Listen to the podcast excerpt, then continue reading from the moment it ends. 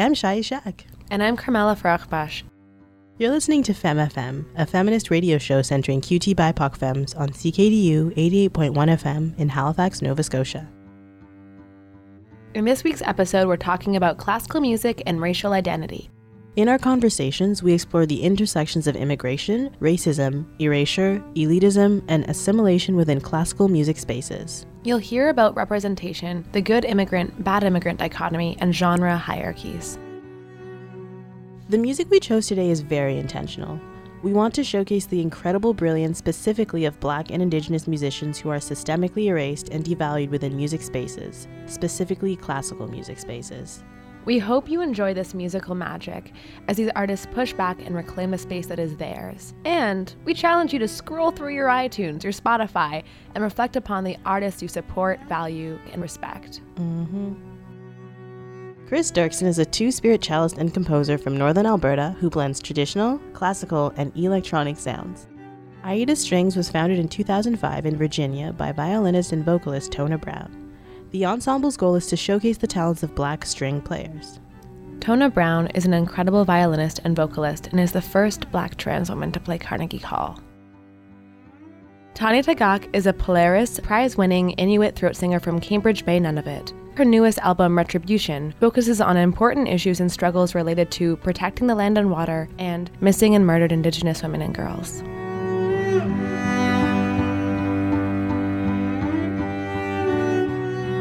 So, I'm coming into this conversation holding a very complex relationship with my violin and with classical music. I'm a second generation immigrant and a mixed race Iranian person, so I'm holding this tension between the love of playing violin and a deep rage and heartbreak about not having access to learning my traditional cultural music. I often feel frustrated by the lack of representation I have of my traditional cultural and my traditional classical music. I resent the ways in which classical music is held as fine art and artistic prestige, which is completely classed, raced, and gendered. Classical music is a genre rooted in white supremacy.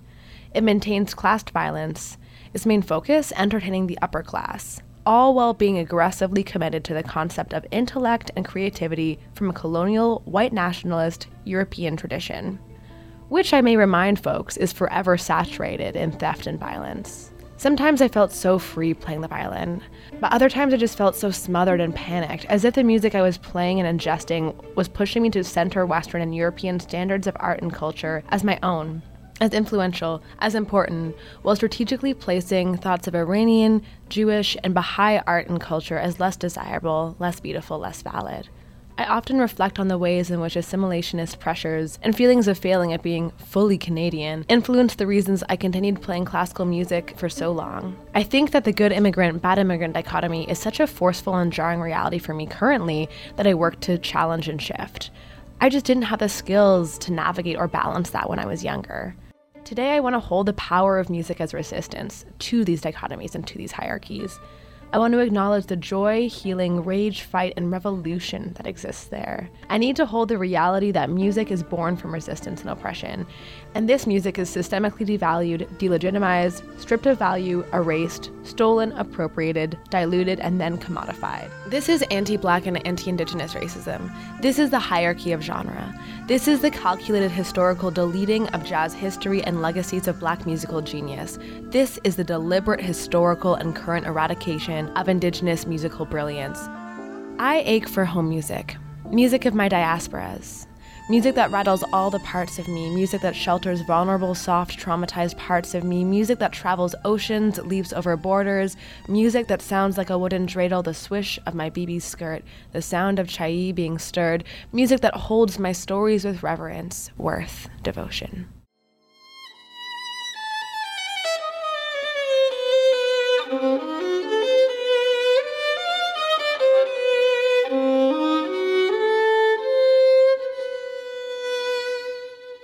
Isaiah Farahbakhsh is a mixed race Iranian jazz musician and theoretical ecologist in training, studying at the University of Guelph. He loves composition, spontaneous co creation, and nerding out. He hosts With Strings, a radio show on CFRU 93.3 FM in Guelph. It features bowed strings in modern jazz while speaking to issues of race and gender in music. Isaiah, hey. Hey, Carmel. I'm so excited to be talking to you because you are my sibling and we have some inside jokes. And Uh, also, yeah. we have a similar experience with navigating music and classical music, and also the ways that those intersect with our identities. And so, I'm just really, yeah, this is, I'm just jazzed, as some might say. Me too. so classical music, um, it's been part of me from many early years. And first thing I want to say about classical music is that it's interesting that we define Western classical music as classical music because Mm. classical music is present in all cultures. And classical, like when it comes to art in general, it usually refers to art that's an exemplary standard. Mm-hmm. So it, it's the well established and traditional forms of art that people look back to and try to emulate because it's just very entrenched and it's defined as good within that culture. So Mhm. um, there's classical musics in all sorts of cultures. I would say It's, it's interesting that we have that kind of Western dominance over a word such as classical. Classical music and its Western classical and its, its, its relation to me has been mainly in training. So I was trained classically as a cellist from, I think, around age five. I was playing classical music. Mhm. And so about, I was maybe in grade 10, I kind of stopped or at least puttered down my classical training. But to me, classical hasn't really absorbed into my identity as much as other people who continue playing it. Mhm. And I think one reason is that I saw it as more of a, of a means to something else. I was never completely in love with that genre, although there's so much beauty in it, and I Mhm. still do appreciate so much that I've gotten from it. I would never dedicate myself to classical music, and I never felt like I ever did. Mhm. Um, I always thought if I was going to become a musician, it would be doing something else. It would be breaking out of that system, but using the skills that I was so privileged to acquire through that training. In terms of uh, classical spaces, I guess I have the privilege of feeling semi-comfortable for the Mhm. most part in them, which many people don't because these spaces are very associated to white elite fine art scene. And that's kind of a product of classical music, and that's something I've found problematic about it because since its inception in, in Western culture, it has been funded and promoted by the ruling wealthy class and religious institutions, primarily the ch- church. And it's a whole system of hierarchy. I, I mean, when people think about Western classical music, they think of orchestras. And when I think of orchestras, I think of the most hierarchical form of music Mhm. there is. And you have every musician sitting in their specified section, Mhm. often ranked, like first violin, second violin, even sometimes third violin, from, from best to worst. And even if you're not ranked, you're often seated from so-called best to so-called worst, defined by the conductor or whoever is in charge of, of that. And then you also have one conductor telling everyone what to do Yeah. and they're this centralized form of power kind of manipulating the sound. And I don't think that's inherently bad. I mean, when you have so many people, it can be useful. But when it's only that um, force making the major decisions, I find Mm. it can be very hierarchical. And, and for me, I mean, it just it just gets boring.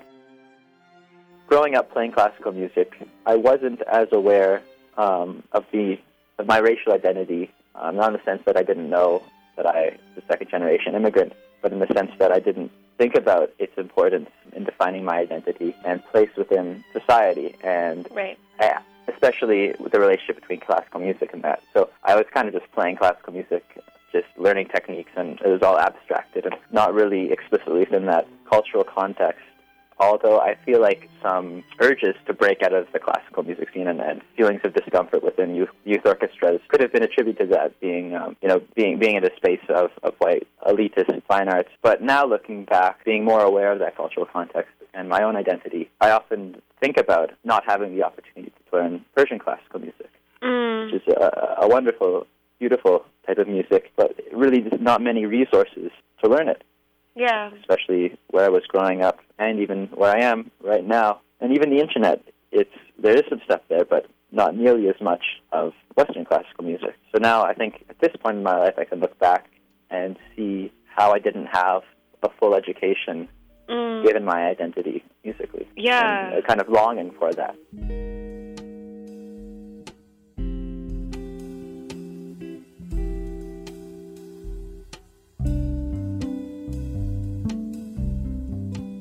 I mean, in terms of the dichotomy of, of fine art and craft, it's a, it's a funny thing because it's never set in stone. It's always kind of decided the white ruling class what is fine art and what is craft music. Mm. And I mean, classical music has always been a fine art of sorts, just due to its development through the elite But then other genres have had this funny transition from being thought of as a craft and being marginalized and pushed away Mm. until it kind of being hip all of a sudden, and then white Right. folks rushing and claiming it for themselves, and then you know setting it in, in large concert halls or expensive, classy clubs, and, and charging you at your butt for um, all these all these so-called fine arts.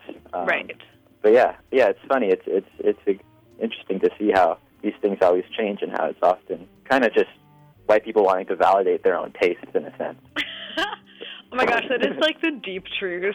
I think that that is like really rooted in the theft and commodification of music that is um, kind of anti-classical, uh, Western classical, uh, and then there's like this fascination or obsession with that, uh, and then it becomes co-opted, and then you have things like the ways in which now we see the deep anti-black racism perpetuated in popular hip hop culture, the Yeah. ways in which, like, for a, a very obvious example, white hip hop artists are deeply prioritized, like, you know, the Macklemores of the music industry. I mean, I guess I'm also interested in assimilationist narratives around immigration and what you think that looks like in regards to a lot of like immigrant folks, specifically second generation immigrant folk, feeling like finding themselves in classical music scenes, uh, and what you think like if you think like that. Yeah, it's, it's interesting um, because uh, if you come as an immigrant and you have your own musical traditions and you don't have a community that has a space for those musical traditions, they often get lost um, within your own kind of personal context. So a lot of I think a lot of folks who would want to continue playing music often have to branch off in order to play with other people. Right. And I mean, I, I don't know personally too much about what other people do besides myself and, and the people around Right, me, but it seems like classical may be the go-to realm for that because if you have the money and you have the, the class privilege, Yeah. you can invest um, in lessons and you can invest in joining an orchestra and you have that kind of institutionalized space of playing music. Yes. Where if you want to play less kind of formal types of music, it's often a space that you need to kind of create for yourself or create with other people that you might not feel comfortable creating um, Yeah. coming to a new country. In our context within second generation immigrant um, identities, I think that there's this huge push um, for assimilation within West, like ideals of Western culture, and like also aiming for some kind of Western cultural success, which is like full Yeah. integration and or full understanding. And I feel like there's a lot of pressure then for like specifically immigrant parents specifically uh, feeling like oh I if I want my kid to be cultured or if I want my kid to like have access to art and art scenes they have to play classical. Of course there's no other way. And just kind of I've really reflected about that and thought about that as just like such a such a hard thing and such like a sad thing as that is a symptom of white supremacy and an assimilationist politic do you think that you could talk a little bit about the intersections of elitism and specifically anti-black and anti-indigenous racism that shows up in these classical spaces and then how that then translates to spaces that you're more involved in now which are jazz scenes that are also rooted depending on how you're accessing the jazz scene from potentially classical training.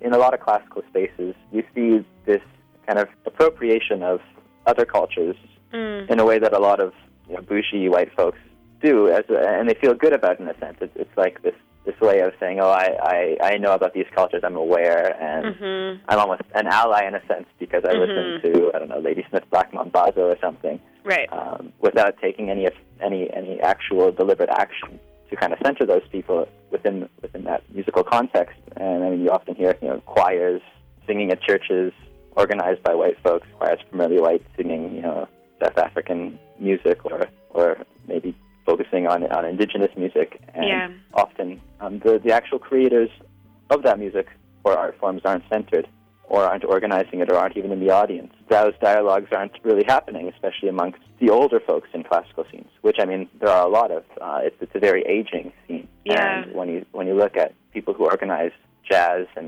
classical music, often in, in cities they're middle aged or older, well established, wealthy people, wealthy white people. Mm, that's so like that just that illustration of the choir singing music in like another language is like also just like the crux of multiculturalism or the myth of multiculturalism. And in I think the Yeah. context that I'm really familiar with like look at this multiculturalism look we're singing in a language that isn't ours. And like actually we're just enacting neocolonization um and we're like enacting violence against diaspora populations. But look like we live in this like polyethnic and pluralistic society and look at us singing this Yeah. song like that we have no connection to. And I just feel like Yeah, that's sure. such an illustration of that. And like you're so right. After that what kind of commitment do those folks have to actually connecting with like non-white folks and like centering BIPOC folks in their spaces and their events? Is the is the like piece of learning and or the piece of acknowledgement around whose music it is even talked about? Um, and if not who is that for? And like what is the education piece there? And who is actually being congratulated or celebrated. For me, it's like a bunch of liberals patting themselves on the back, being like, Oh, "Look sure. at us, do do do do do do. Yes, Mary, do do do do do do. Yes, Phyllis." Like I just, it makes me Yeah, for wild. sure. Yeah, it's, it's trying to deal with their white guilt and profit at the same time. oh my God, the intersection of profiting and also having white guilt and being like, "I guess we'll just make a multicultural choir, Janice." Like I just. Yeah.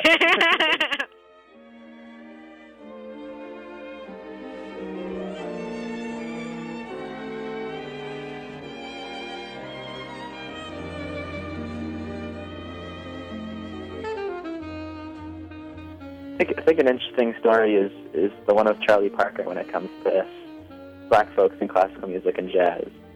Um, is Charlie Parker, um, for those of you who don't know, is uh, extremely influential black jazz musician, and he's famous for inventing this style of music called bebop. And bebop kind of made jazz this virtuosic genre um, with very complex harmony, complex chord changes, very fast-paced improvisation and Mm. people to this day still have difficulty playing in the style of Charlie Parker. So he was a huge, huge musician in that sense. Um, and an interesting thing about Charlie Parker was that he was a huge fan and student of classical music. Um, and he was a very, very big fan, especially of, of Igor Stravinsky.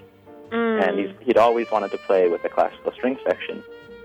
But until later on in his, in his career, I think um, five years before his death, he wasn't able to. Uh, due to his his uh, his racial and, and well uh, class context.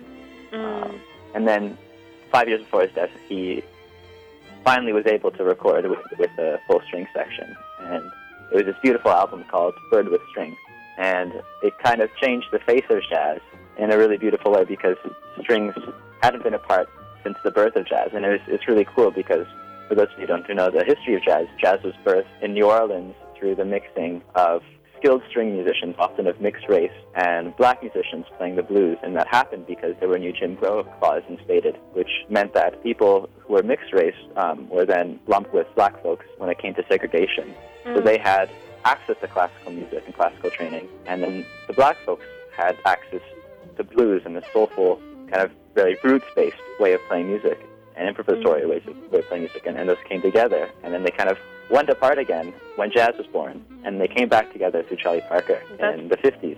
I think that's a really beautiful story. And now, now strings are incorporated in, in classical music, in, in jazz music um, to this day, and it's something that I really like looking at is, is how the classical strings are incorporated into jazz music.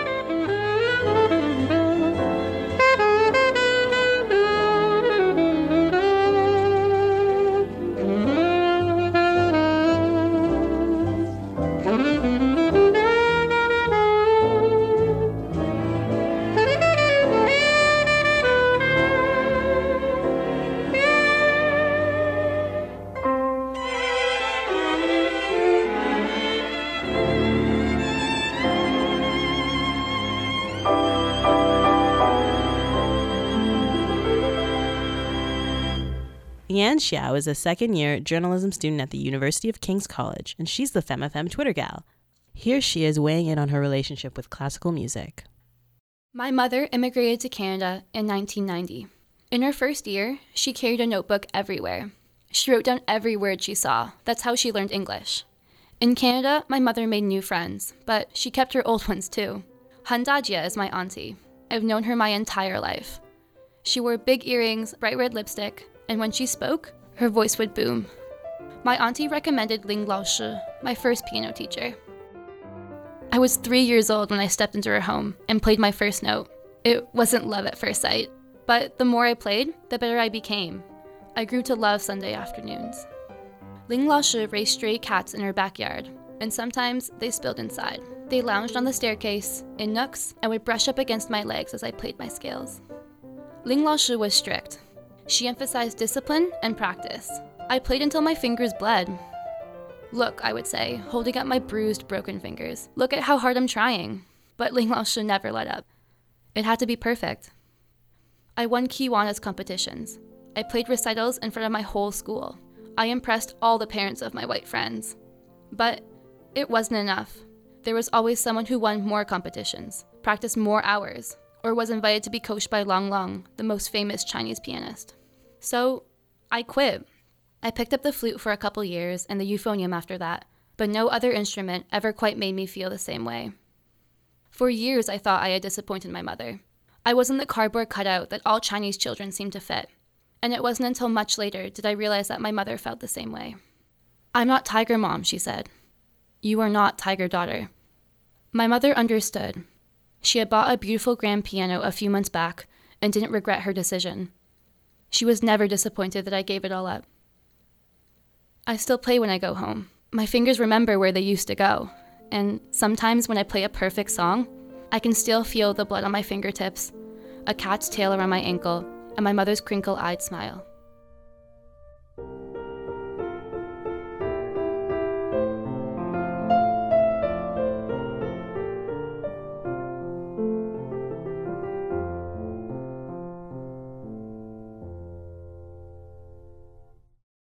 Nick Dourado is a femme-y Brown fairy, engineer, ocean scientist, and music worker who expends his energy rocking and fighting like a tiny boat on a terrible ocean with a tiger in it.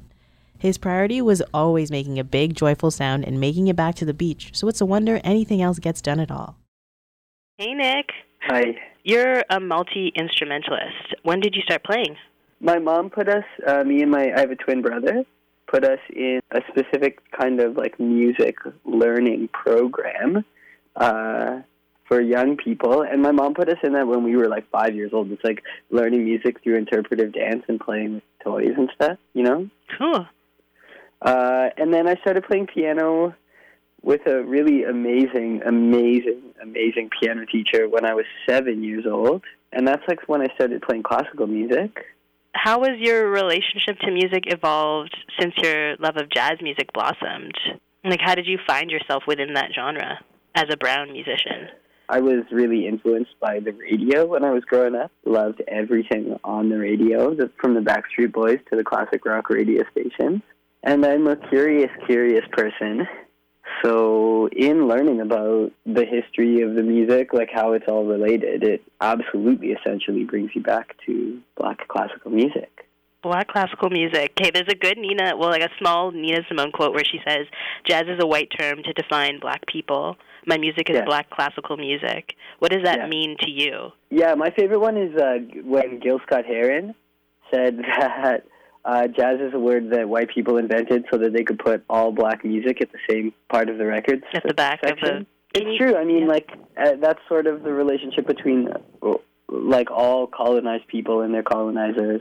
That like the their authority based relationships and power based relationships, and part of the way to control the narrative around what jazz music was, why it existed in America, why black people, why colonized people were making music in America, and what that meant was to control the narrative around it. The authority of like the critic comes into play in helping maintain those hierarchies. Like to you, like in what ways does jazz music subvert Western classical music? Because I know it is like inherently political, but like what are the other ways that you believe it does that? I guess I would say by taking the forms in Western classical music and br- like breaking them open. To me, what I find the most interesting is the role of improvisation in jazz music, which moves again the center of authority in the music, where the player gets to be the authority in the music instead of the authority coming from the top down from the composition. That's a neat way to look at it. Well, I mean, so much of what they were doing was trying to rediscover like African heritage, rediscover the value systems that were part of their communities. The improvising element was is like the most foundational and fundamental element in the music as well because that's sort of where it came from. Improv is like inherent to your own like musical practice. Yeah. How do you use that as a jumping point for discovery in your work? The model of improvisation comes from a really deep philosophy and tradition. Music that's created spontaneously, mm-hmm. you can't as readily sell a piece of improvised music, for example. Like improvised music is a philosophy into and of itself, and as you work with it, you like learn a lot about control. And uh, like as you want to learn more and more about how people become master improvisers, you become thrown back into the traditions like of all the great improvised musics of the world, which come from all the indigenous cultures. You describe yourself as like a brown femme fairy. How does your queerness come into play as a performer? I'm really fascinated by a lot of queer performers, knowing how much of the aesthetic and the forms of music have come from queer communities of color in America is really exciting to me. Mm. And it's part of a way to just pay tribute and homage and celebrate that music by like understanding and learning about that part of its history. And then also where music is really about roles. I think that the like fundamental parts of queerness are about challenging the rigidity of those roles. Mm and I think that that's something that's just like inherent to the queer identity. What are like important teachings that have helped you find your way to carve like the musical endeavors you do? Everything that you're doing is coming from a tradition. It's something that you've inherited.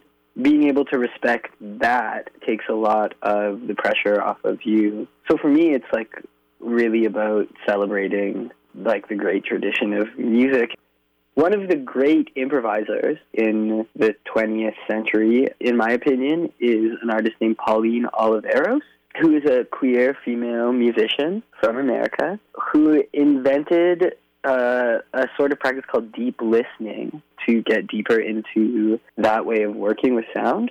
And a lot of the teachers that I had in Halifax were really deeply influenced by Pauline Oliveros. So it was actually her exercises that I used when I was working on making a choir. And it wasn't even necessarily like you were working towards like a goal of yeah preparing a song that you would build for the masses, but it was really about like creating a sense of community and trust. Hey. Yeah, and like music is something that you have to experience. It's not an intellectual pursuit.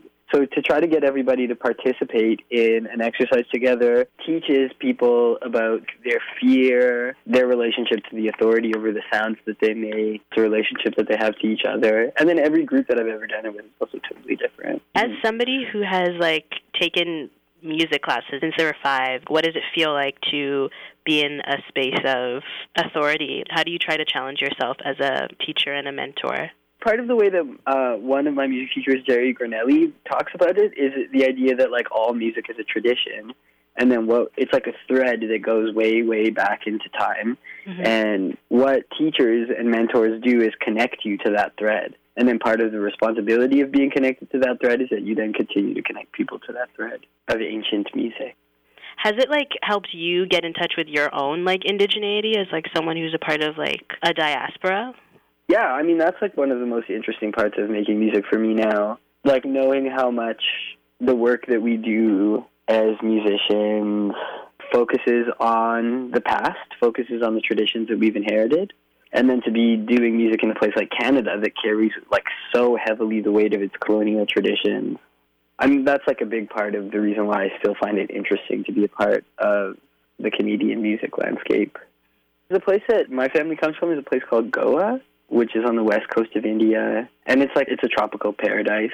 Um, and there's like lots of joy in the music and like lots of joy in those kinds of places and mm-hmm. i like that's my one of my favorite things to explore in my music and i find often too that if i explore that to the extent that i feel really stimulated by it that it's very confusing for people in north america like one thing that i think is really interesting for femfm just in general uh-huh. is in learning about a lot of the music that we take part in, we don't really learn about the femme history of the like amazing fan The women, Masters. Who, yeah, who've like paved the way. Yeah. Yeah, and like again, really specifically with jazz music, that a whole part, like a really big part of the language of jazz music, has like comes from trying to understand and emulate the voice of the voices of black women, the great voices of the black female church, the voices of of women from spirituals, and then we come upon somebody like Billie Holiday, uh, who comes from that tradition, who in her approach to music just undoubtedly has a toolkit that nobody has ever come to the music with before. And then people like Louis Armstrong and Miles Davis and Charlie, like the greatest people who we know a lot about, um, owe so much of the way that they explored form and harmony to people like Billie Holiday because they were just trying to understand how she could do what she was doing. Do you have any final words, my friend, my dear? It's an amazing tradition to learn about. Like music always speaks to the experience of people in the world, Mhm. and part of what's so amazing to me about the Black classical tradition is that even though there was a very, very concerted effort to erase its reality, that effort failed. And now we have artists like Dev Hynes and Kendrick Lamar who are like understanding their connection to it, who are like re un- who are unearthing some of these names. We're like having a kind of renaissance of jazz musicians, and we're Mhm. seeing that aesthetic like return. And being And like not only- shared with the masses too, with songs that are politically charged. Exactly. So it's not only returning that aesthetic, but bringing that aesthetic back and placing it in context. So it's obviously really clearly that the music is a weapon that colonized people use to place their mark on history. And as long as you're interested and you keep chasing into the history, you will find it everywhere in the world.